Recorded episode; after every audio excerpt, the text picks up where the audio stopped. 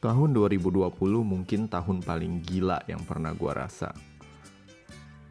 Bukan gua doang, gua rasa juga kalian merasakan hal yang sama. Dimulai pada bulan Maret 2020, kondisi dunia tidak pernah sama lagi. Wabah atau kita sebut dengan pandemi sekarang, pandemi COVID-19 membekap sebagian besar negara-negara di dunia dan merubah semua struktur kehidupan kita. Berbagai sektor terhantam dengan luar biasa. Pendidikan, ekonomi, dan juga yang menderita adalah pariwisata. Bulan November tahun 2019, gue sempat beli tiket untuk pergi ke Turki negara yang paling gue sering kunjungi di daerah Mediterania. Karena gue demen banget sama sejarah, makanan, dan juga harganya yang cukup lumayan murah karena lira terus-terusan menurun harganya. So, karena ada promo gue beli dan gue masih optimis waktu bulan Maret bahwa pandemi ini nggak akan bakal lama dan bulan Juni udah bakal kelar dan gue bisa pergi jalan santai-santai di sana makan kebab dan foto-foto selfie atau mungkin mempelajari berbagai sejarah dan juga tempat-tempat yang berhubungan dengan mitologi Yunani. Tapi realitanya adalah no.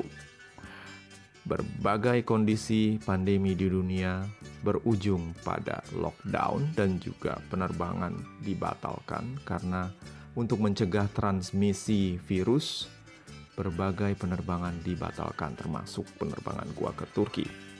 So, pihak maskapai menawarkan apakah gua harus um, reschedule atau refund, namun ternyata opsi refund tidak mungkin.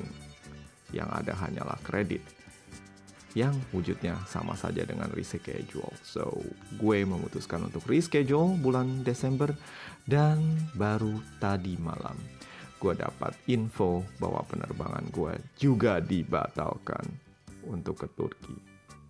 Apparently, sekarang status liburan gue di bulan Desember juga dibatalkan. So, sebagai pelipur lara dari liburan ke Turki yang tidak jadi lagi, gue pengen bawain satu tempat yang pernah gue kunjungi di Turki, yaitu Pamukkale. Buat kalian yang pernah dengar nama Pamukkale tentu langsung terbayang tebing putih dengan perairan yang warna biru dan juga banyak orang yang sering berpose Instagram dengan pakaian yang cukup seksi dan juga berbagai sejarah yang ada di belakang tembok eh tembok tebing putih ini. Nah, untuk mengobati kangen gue sama Turki. Di episode spesial ini kita akan bahas tentang Pamukkale. Selamat mendengarkan.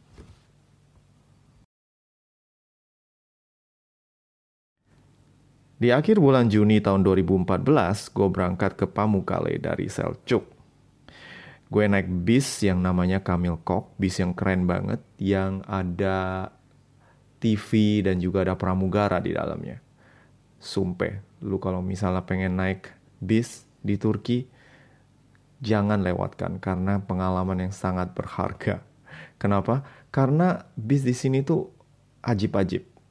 Kualitas terbaik dan juga layanannya super ramah. Lu bisa minta Coca-Cola, lu bisa minta minuman, dan lu juga diberikan snack. Sementara lu bisa nonton atau dengar musik. Nah, waktu itu siang, ketika gue sampai di Pamukkale. Bis yang membawa gue ke kota Denizli menurunkan gue dan langsung gue disuruh naik van yang sekitar setengah jaman gue sampai di Pamukkale. Waktu itu panas banget gue inget. Gerah, matahari bersinar begitu cerah dan untungnya waktu itu gue mengambil satu keputusan yang luar biasa bermanfaat yaitu gue nginep di Pamukkale kebanyakan orang pergi ke Pamukkale hanya sekedar uh, transit atau day trip. Tapi gue saranin mendingan lu nginep. Apalagi kalau di musim panas. Kenapa? Lu akan bakal tahu kenapa nanti pas gue ceritain. Jadi dengerin terus ya. So gue nginep di satu hotel yang namanya Artemis Yoruk kalau nggak salah. Ya hotelnya kalau masih ada namanya Artemis Yoruk. Hotel sederhana dengan sarapan yang luar biasa mewah. Gue ke sana, gue ke resepsionis dan gue langsung dikasih check in karena waktu itu udah jam 1 siang. Dan gue dapet kamar di tepi kolam di mana para bule-bule sudah mulai berenang, ada yang salto dan lain-lain. Gue berniat mengikutan, tapi gue milih tidur karena gue capek banget. So, setelah istirahat selama dua jam, dan matahari pun mulai sedikit melunak, gue nanya ke resepsionis apakah ini ide yang bagus untuk pergi ke uh, Pamukale sekarang. Udah bilang, ya, yeah, you can stay there until night if you want to. Bilang, wow, keren banget. Turki waktu musim panas itu matahari tenggelam sekitar jam 9 dan waktu itu jam 3 sore. So, gue berpikir, ya bolehlah gue pergi juga. Setelah berjalan sekitar 5 menit dari hotel gue, gue sampai di pintu masuk dari Pamukkale. Jadi kalau mau pergi ke Pamukkale ada tempat, ada pintu masuk yang berbeda. Ada yang utara, ada yang di atas, dan juga ada yang di bawah. Yang bawah ini yang dekat kota, yang tempat gue masuk sekarang. Akan gue ceritakan lebih detail nanti ya. So, setelah bayar tiket, gue masuk dan penjaganya langsung bilang, You should not wear shoes here. You have to take off your shoes and walk on the Traventines without shoes. Wow. Sejak kapan pe penjaganya ngomong Inggrisnya sangat fasih ya. So, anyway, gue mesti ngelepas sepatu dan gue jalan nyeker dari jauh kalau lu lihat Traventins atau Pamukkale yang di yang nama asalnya itu sebenarnya adalah yang dalam bahasa Turkinya gue ribet banget sih ngomongnya. Pamukkale itu dalam bahasa Turki artinya istana kapas. Pamuk itu artinya kapas dan kale itu artinya istana. Dari kejauhan memang tampak seperti istana dari kapas karena warnanya putih dan kalau lu pergi siang hari, mataharinya memantulkan cahaya langsung ke tebing putih ini. Yang sebenarnya adalah kalsium karbonat. Dalam bahasa Inggris sih sebenarnya traventin. Cuma gue nggak ketemu bahasa Indonesianya tepatnya apa. So, gue bilang aja tebing putih. Oke, okay? kalian setuju ya? Tebing kapur, tebing putih. Oke, okay, tebing kapur aja. So, tebing kapur ini selalu dialiri oleh air panas atau air hangat dari pegunungan, dari sumber mata air alami yang konon sejak zaman dahulu sudah dipakai untuk tujuan-tujuan kesehatan. Dan airnya ini mengalir turun, jadi kalau lu berjalan di sini, uh, lu harus hati-hati. Karena dalam beberapa permukaannya itu walaupun agak berpori, tapi ada beberapa bagian yang rada-rada licin. Jadi hati-hati. Gue sering ngeliat uh, uh, turis yang kurang hati-hati karena mereka sibuk selfie dan kemudian ngejungkel, jatuh. Tenang lu gak bakal jatuh jauh-jauh kok. So, ketika lo lepas sepatu waktu itu, gua gua lepas sepatu, gue jalan dan yang gue rasa adalah gue jalan di atas permukaan yang licin, berair, tapi mirip salju. Walaupun nggak dingin karena waktu itu suhu sekitar 39 derajat. Panas banget dan yang keren adalah ketika lu jalan terus, di sana ada kolam-kolam buatan yang merupakan pengganti dari kolam alami yang sudah ramah rusak. Jadi kalau lu lihat dari atas di bagian bawah sana itu banyak kolam-kolam kecil yang sebenarnya bentuknya alami dari uh, aliran air. Namun karena you know booming industri yang kemudian merusak uh, permukaan alam waktu itu over tourism. Jadi pemerintah Turki kemudian membatasi akses untuk masuk ke kolam-kolam tersebut. Jadi sekarang lu nggak bisa turun ke bawah untuk foto-foto kayak uh, waktu tahun 70-an atau 60-an. So sebagai gantinya banyak uh, kolam-kolam kecil yang dibuat. Ini artifisial jadi boleh lu berendam di sono atau mau foto-foto. Gue sering uh, gue dalam dua kali tunjuk kunjungan gue ke sana gue ngelihat uh, instagramers ya terutama yang punya hot body berfoto dengan bikini dan hasilnya itu bagus banget. Kenapa bagus? Karena mereka menggunakan angle di mana tidak ada orang yang samperin. Sebenarnya di balik dari kamera man itu penuh dengan turis-turis yang sibuk selfie juga dan berjalan ke atas menuju puncak dari Pamukkale. Kalau lu pergi ke sini, lu harus hati-hati. Satu hal, satu, karena lu pegang, uh, lu mesti bawa alas kaki lu sendiri. Lu bisa beli sih sebenarnya, bisa sewa uh, sepatu karet dari sana. Tapi gue saranin lu bawa, lu nyeker aja, biar bisa ngerasa uh, pernah bener-bener nginjek Pamukkale gitu.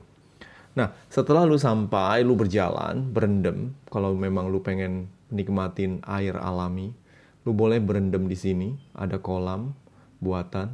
Gue juga waktu kunjungan pertama sempet, tapi kunjungan kedua gue kagak karena waktu itu gue bawa tour. So, nikmati rasa air yang sudah dinikmati oleh jutaan orang dari berbagai uh, waktu dan masa dari zaman Ro Frigia, dari zaman Romawi, Yunani, mereka semua pernah mengalami uh, pernah menikmati air panas dari Hierapolis. Nah, setelah itu, ketika lu naik ke atas, lu akan melihat pemandangan lembah Frigia. Pamukkale dan sekitarnya itu terlihat begitu indah, apalagi di bawah ada danau, dan begitu hijau. Kontras dengan situasi panas yang lu rasakan ketika lu sedang berjalan di tebing kapur Pamukkale. Ketika sampai di atas, ada banyak pepohonan, tempat lu bisa piknik, santai, beli minuman, duduk-duduk, menikmati hembusan angin yang terus akan mengeringkan keringat yang baru saja kalian cucurkan setelah manjat tebing kapur ini. Nah, waktu itu ketika gue sampai ke atas, gue pakai sepatu lagi dan tujuan utama gue adalah kolam Cleopatra. Ya, kolam Cleopatra. Jadi orang um, ada legenda konon katanya Mark Anthony dan juga Cleopatra. Kalian tahu dong Mark Anthony dan Cleopatra? Oke nggak tahu. Fine, gue ceritain sedikit. Mark Anthony itu adalah jenderalnya Julius Caesar yang setelah um, Julius Caesar mati ditancepin belati rame-rame sama Brutus dan kawan-kawan. Um, Mark Anthony ini kemudian um, jatuh cinta pada uh, selingkuhan atau istri tak resmi dari Caesar yaitu ratu Mesir yang bernama Cleopatra. Konon mereka berdua begitu saking seringnya uh, begitu intensnya mereka bercinta. Aduh, kok PG-13 sih? mereka itu suka keliling honeymoon, jalan-jalan ke sana kemari. Dan salah satu tempat yang mereka habiskan adalah Hierapolis ini di Hierapolis ini mereka katanya konon mandi di kolam uh, air panas yang sekarang menjadi atraksi wisata di Pamukkale. Kenapa? Karena kolam ini uh, di dasar kolamnya ini banyak sekali pilar-pilar bekas dari bangunan Romawi zaman dulu. So, kalau you mau ngerasain sensasi berenang dengan berendam air panas dan di bawahnya ada pilar-pilar Romawi, lu boleh cobain di sini. Tapi kalau memang berendam um, atau berenang kalau wisata seperti ini bukan sesuatu yang menyenangkan buat lu ya jangan. Kenapa? Karena harganya mahal. Cukup mahal untuk ukuran Turki dan kebanyakan orang yang pergi ke sana hanya untuk berfoto saja. Gue udah pernah pergi sekali dan jujur aja um, air panasnya tidak sepanas uh, air panas di Ciater atau yang lainnya. Dan ini benar-benar hangat-hangat kuku. Cuma yang menarik, lu bisa merasa sangat intim dengan sejarah gitu aja deh.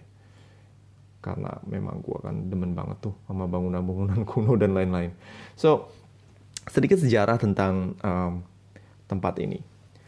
Kolam ini merupakan bagian dari uh, pemandian Romawi zaman kuno di kota Hierapolis So di atas dari Pamukkale ini adalah kota kuno yang bernama Hierapolis atau dalam dalam bahasa Yunani-nya artinya itu adalah kota suci. Nah, kota ini sebenarnya didirikan oleh uh, kaum atau dinasti Seleucids ya. Seleucids ini adalah keturunan dari Jenderal Seleucus. jenderal salah satu dari teman sekaligus jenderal dari Alexander Agung. Nah, dia ini menguasai Syria dan sekitarnya dan juga menemukan kota Hierapolis ini. Nah, Hierapolis ini sejak zaman dari Yunani sampai Romawi dan seterusnya memang terkenal akan spa. Karena bagian uh, dari ritual kesehatan bangsa Romawi dan Yunani adalah mandi. Jadi mereka suka sekali mandi air panas dan di pegunungan ini, di Pamukkale atau Hierapolis ini, terdapat sumber air panas yang alami dan memiliki kadar mineral yang tinggi sehingga dipercaya bisa menyembuhkan berbagai penyakit. Banyak orang-orang uh, Romawi yang menjelang ajal atau memang punya sakit yang tidak bisa disembuhkan, mereka akan pergi ke tempat ini menjalani berbagai ritual yang salah satunya adalah berendam air panas. Nah, kalau kalian pengen ngerasain berendam ala ala orang-orang Romawi zaman dulu, cobain aja di Cleopatra Pool ini. Nah, nggak jauh dari Cleopatra Pool ini ada uh, pemandian Romawi yang sekarang sudah dikonvert menjadi museum Hierapolis. Kalau lu pengen tahu wujudnya seperti apa uh, pemandian zaman Romawi ini, you know pemandian zaman Romawi ini punya berbagai um, kamar ya, berbagai room, ada ruang dingin, ada ruang panas kayak sauna zaman sekarang. Jadi kalau kalian pengen ngelihat wujudnya seperti apa, you bisa pergi ke uh, Museum Hierapolis sambil ngelihat uh, berbagai peninggalan zaman kuno waktu itu. Ada banyak sekali artefak zaman Romawi sampai ke zaman Frigia yang merupakan penduduk sebelum bangsa Yunani tiba di sana. Nah, uh, waktu itu setelah gue maksa penjaga foto-foto gue di, you know, di kolam Cleopatra, gue ngerasa udah, meh, udah deh. Gue naik ke atas aja. Udah selesai misi gue di sini.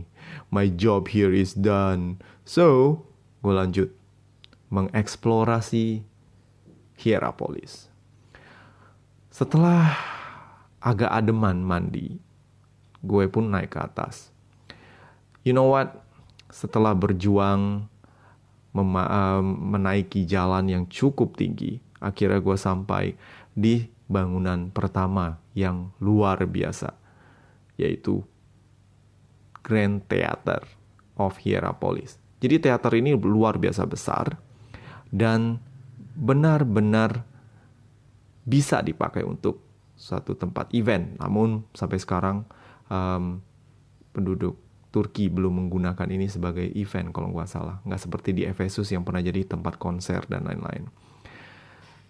Bangunan besar ini merupakan teater yang uh, salah satu teater yang paling besar di Turki dan cukup worth it jika lu pergi ke sana untuk berfoto.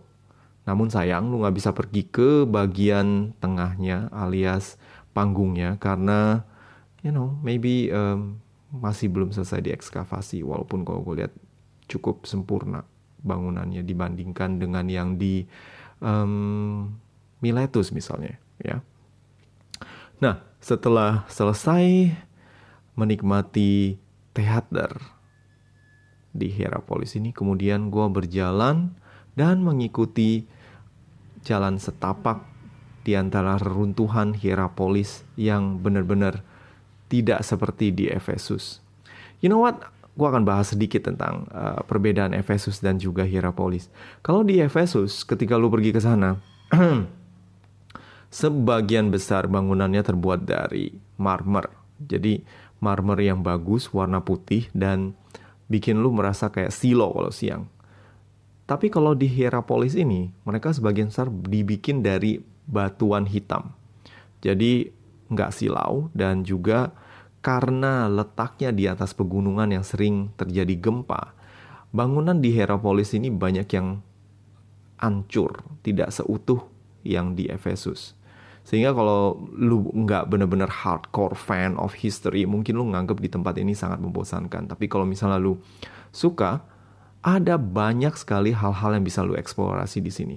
Banyak tempat-tempat yang menarik dan juga bikin um, history, you know, history buff like gue itu betah. Kenapa? Lu bayangin ya, ketika gue jalan di sebelah sini, gue melihat ada tulisan Martyrium of Saint Philip. Saint Philip? Rapo? Buset. Rasul Filipus? Ternyata saudara-saudara, Rasul Filipus itu dimakamkan di sini. Jadi konon menurut cerita, um, salah satu murid dari Yesus, ya salah satu dari kedua belas rasul, namanya Rasul Filipus. Filipus ini um, menyebarkan Injil di daerah Frigia, yaitu daerah Pamukkale dan sekitarnya.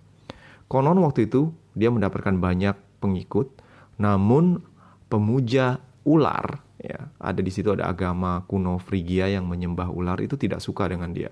Lalu dia disalibkan, digantung di pohon, terbalik, dan akhirnya beliau mati. Namun, seperti cerita kesaksian, terjadi keajaiban yang konon menurut satu sumber ketika beliau dipersekusi um, terjadi gempa dan orang-orang yang mempersekusinya itu langsung masuk ke dalam tanah dan tertutup untuk selama-lamanya. Percaya atau tidak, itu terserah Anda. Namun, hal yang perlu gue tekankan di sini adalah banyak sekali peninggalan sejarah yang ada di sini. Selain dari martirium Philip uh, atau uh, kubur dari Rasul Filipus ini, ada juga kuil Apollo. You know, Apollo mungkin dewa yang paling populer di Turki karena setiap kali gue pergi ke satu kota kuno banyak sekali kuil dewa Apollo. Nah, yang unik dari kuil Apollo yang ada di Herapolis ini adalah dia sebelahan sama kuil Hades atau Plutonium. You know Hades, right? I mean like uh, the god of the underworld, penguasa alam neraka dan lain-lain. Nah, di tempat ini, kuil Pluto ini ternyata adalah satu ceruk atau satu gua yang kemudian um, setiap ternak atau orang atau apa pun yang melewatinya akan langsung disambar oleh kematian. Mereka semua akan mati, kecuali pendeta dari uh, kuil Apollo ini. Eh, sorry, kuil Pluto ini atau kuil Hades. Pendeta-pendetanya ini um, konon bisa membawa korban sesembahan ke dalam gua tersebut tanpa mengalami kematian.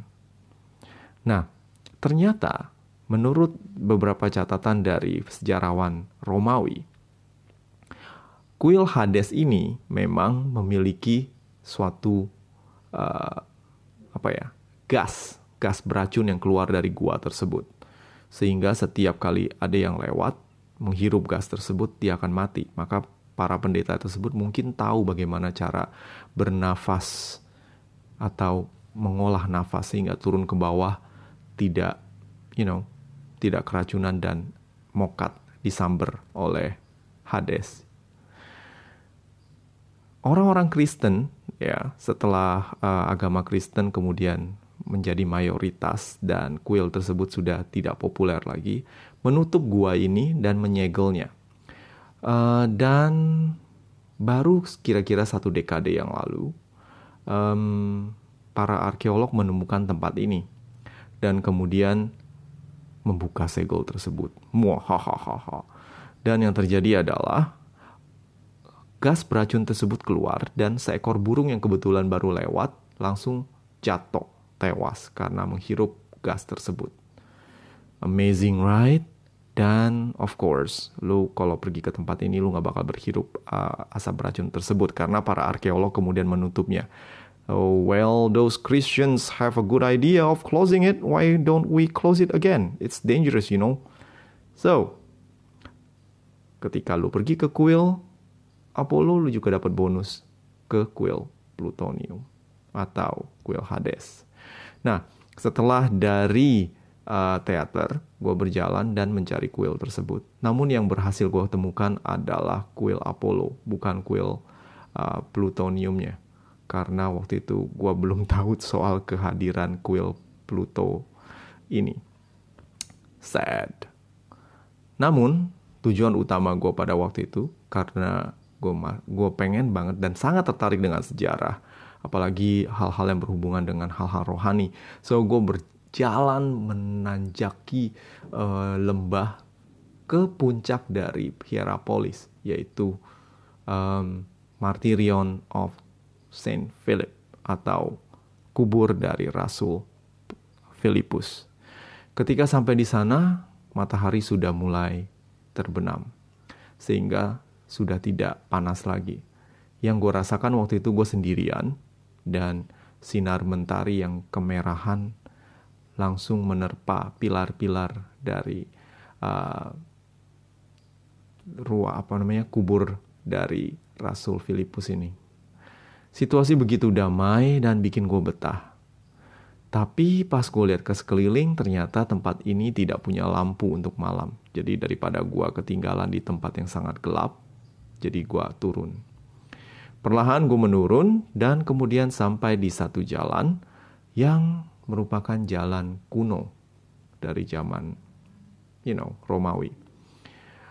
Dan jalan ini kemudian menuntun gue ke satu gerbang yang disebut dengan gerbang Frontinus. Nah, gerbang Frontinus ini merupakan gerbang dari Hierapolis, gerbang utama. Setiap kali orang yang akan masuk ke Hierapolis pada zaman Romawi akan melalui gerbang Frontinus ini. Sebelah dari uh, gerbang Frontinus terdapat satu WC. Bukan WC WC umum kayak sekarang, tapi WC zaman Romawi. Di tempat ini toilet ya uh, memang benchesnya atau tempat orang untuk duduk-duduk buang hajat itu sudah tidak ada. Namun tempat ini kalau um, untuk para arkeolog merupakan tempat yang sangat luar biasa. Kenapa? Karena um, tempat ini memberikan satu atau segelintir dari saksi kehidupan saat zaman itu, yaitu uh, bagaimana orang bisa, you know, mengolah sampah pribadi mereka dalam bentuk kotoran manusia dan bagaimana mereka menjaganya supaya tidak berantakan ke mana-mana. So orang-orang Hierapolis pada waktu itu membangun satu selokan yang isinya untuk menyiram dan uh, juga membawa kotoran itu jauh dari pemukiman mereka. Oh iya, supaya ngomong-ngomong soal toilet. Jadi um, itu kan kalau untuk buang hajat ya kalau misalnya untuk urine, you know, air kencing, ternyata orang Romawi ini punya kebiasaan menggunakan air kencing untuk um, sebagai bleaching atau untuk cuci baju. Jadi kalau orang kencing itu dikumpulin dalam satu kendi-kendi dan kemudian um, untuk cuci baju mereka menggunakan air kencing ini. Saking um, you know karena segala hal bisa dibisnisin, air kencing ini kemudian dijual dan konyolnya, ada satu raja, uh, satu kaisar Romawi yang namanya Vespasian. Ya, kalau lu tahu nih Vespasian. Vespasian ini pernah memajaki penjualan air kencing. Gila, air kencingnya dipajakin. Sehingga sampai sekarang namanya tuh abadi di Perancis. WC itu kadang disebut dengan nama Vespasian. Entah benar atau enggak. Ini gue baca di buku sejarah aja. Jadi itu you know, kaisar air kencing, Vespasian. Oke, okay, sedikit fakta receh buat kalian. Nah, tempat terakhir yang gue kunjungi ketika gue jalan-jalan di Hierapolis adalah Necropolis. Necropolis itu sebenarnya kuburan.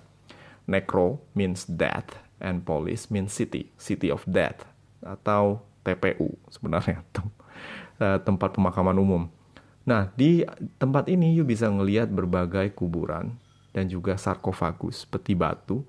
Dan uniknya, di uh, nekropolis Hierapolis ini lu bisa ngelihat banyak sekali um, ragam dari uh, pemakaman dan juga ragam dari uh, peti batu yang mencerminkan kepercayaan dari uh, orang yang dimakamkan di sana. Contohnya ada beberapa sarkofagus yang memiliki gam, uh, lambang menorah, yaitu lambang dari agama Yahudi.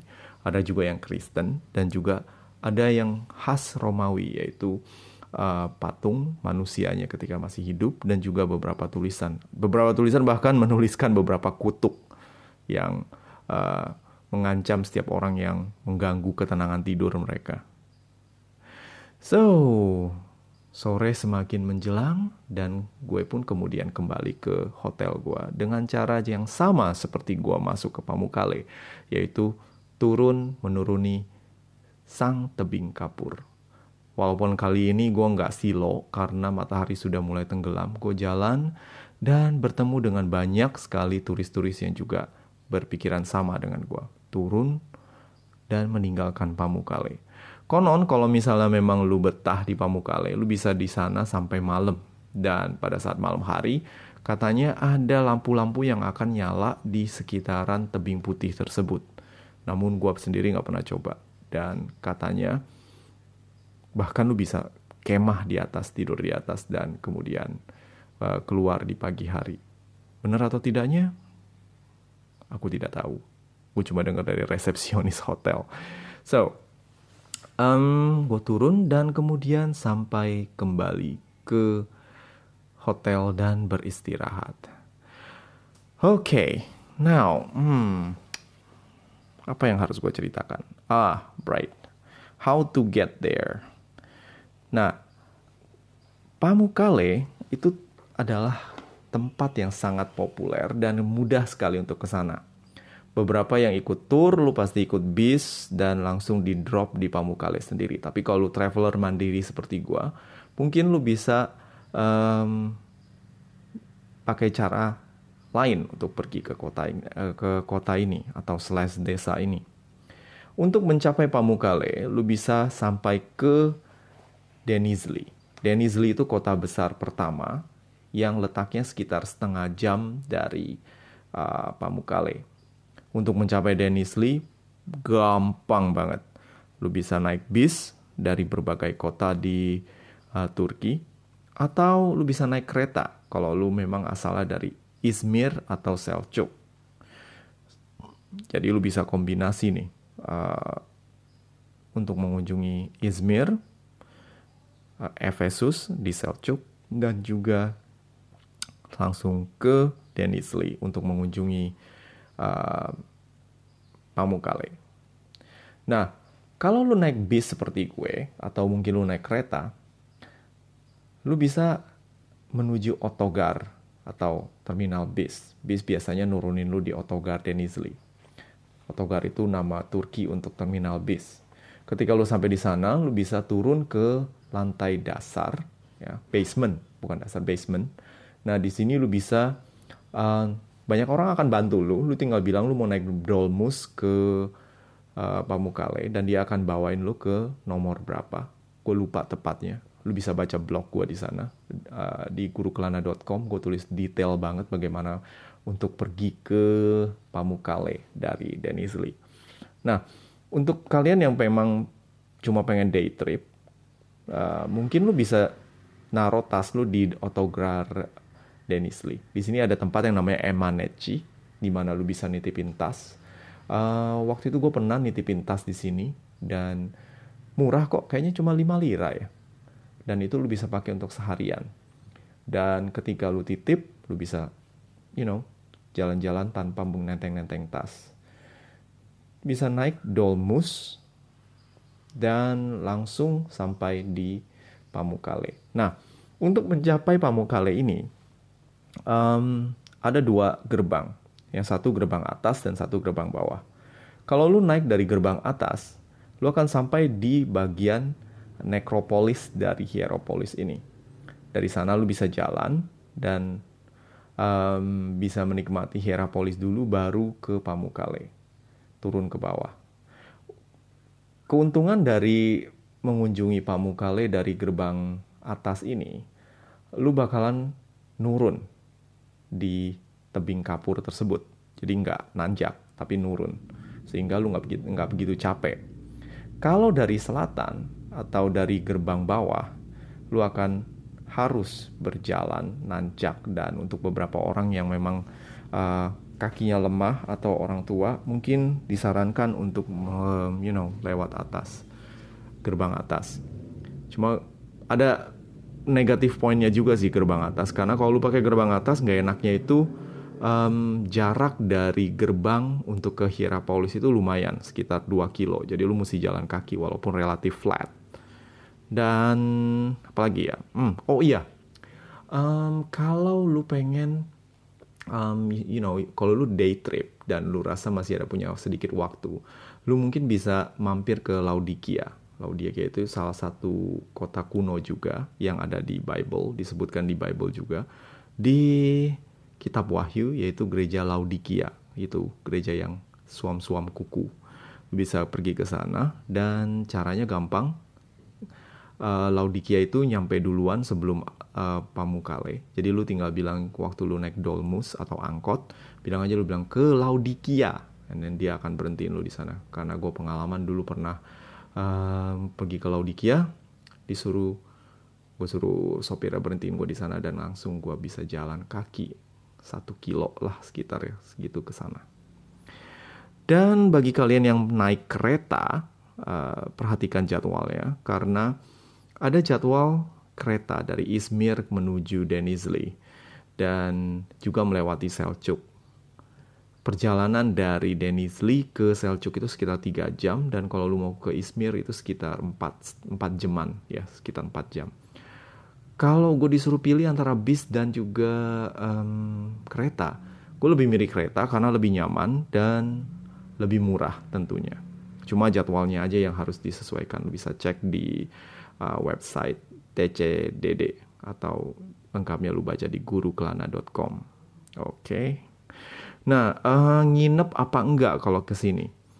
Uh, gimana ya? Satu hal yang enak kalau misalnya lu nginep adalah lu bisa pergi ke sini pagi-pagi sekali di mana turis belum pada datang. Jadi enjoy banget tempatnya sendirian dan adem.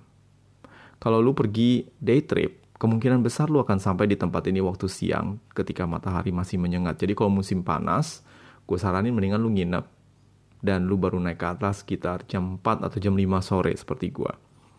Kalau misalnya lu pengen um, datang pagi, mendingan pagi. Tapi kalau musim dingin, lu bisa day trip karena di sini saat musim dingin cukup nyaman dan enggak, you know, menyengat panasnya apalagi ya? Hmm, kalau lu stay misalnya nginep nginep di Pamukkale jujur aja gue um, selain sarapan dan juga akses ke Laodikia eh sorry uh, ke Pamukkale gue nggak ngeliat kota Pamukkale ini sebagai tempat yang menarik untuk dikunjungi karena um, gimana ya? Ini lebih gear up untuk para turis. Jadi bener-bener tempat di mana um, orang pergi ke sini karena pengen nginep, stay di sini, dan tidak ada wisata lain yang bisa lu kunjungi di Pamukkale.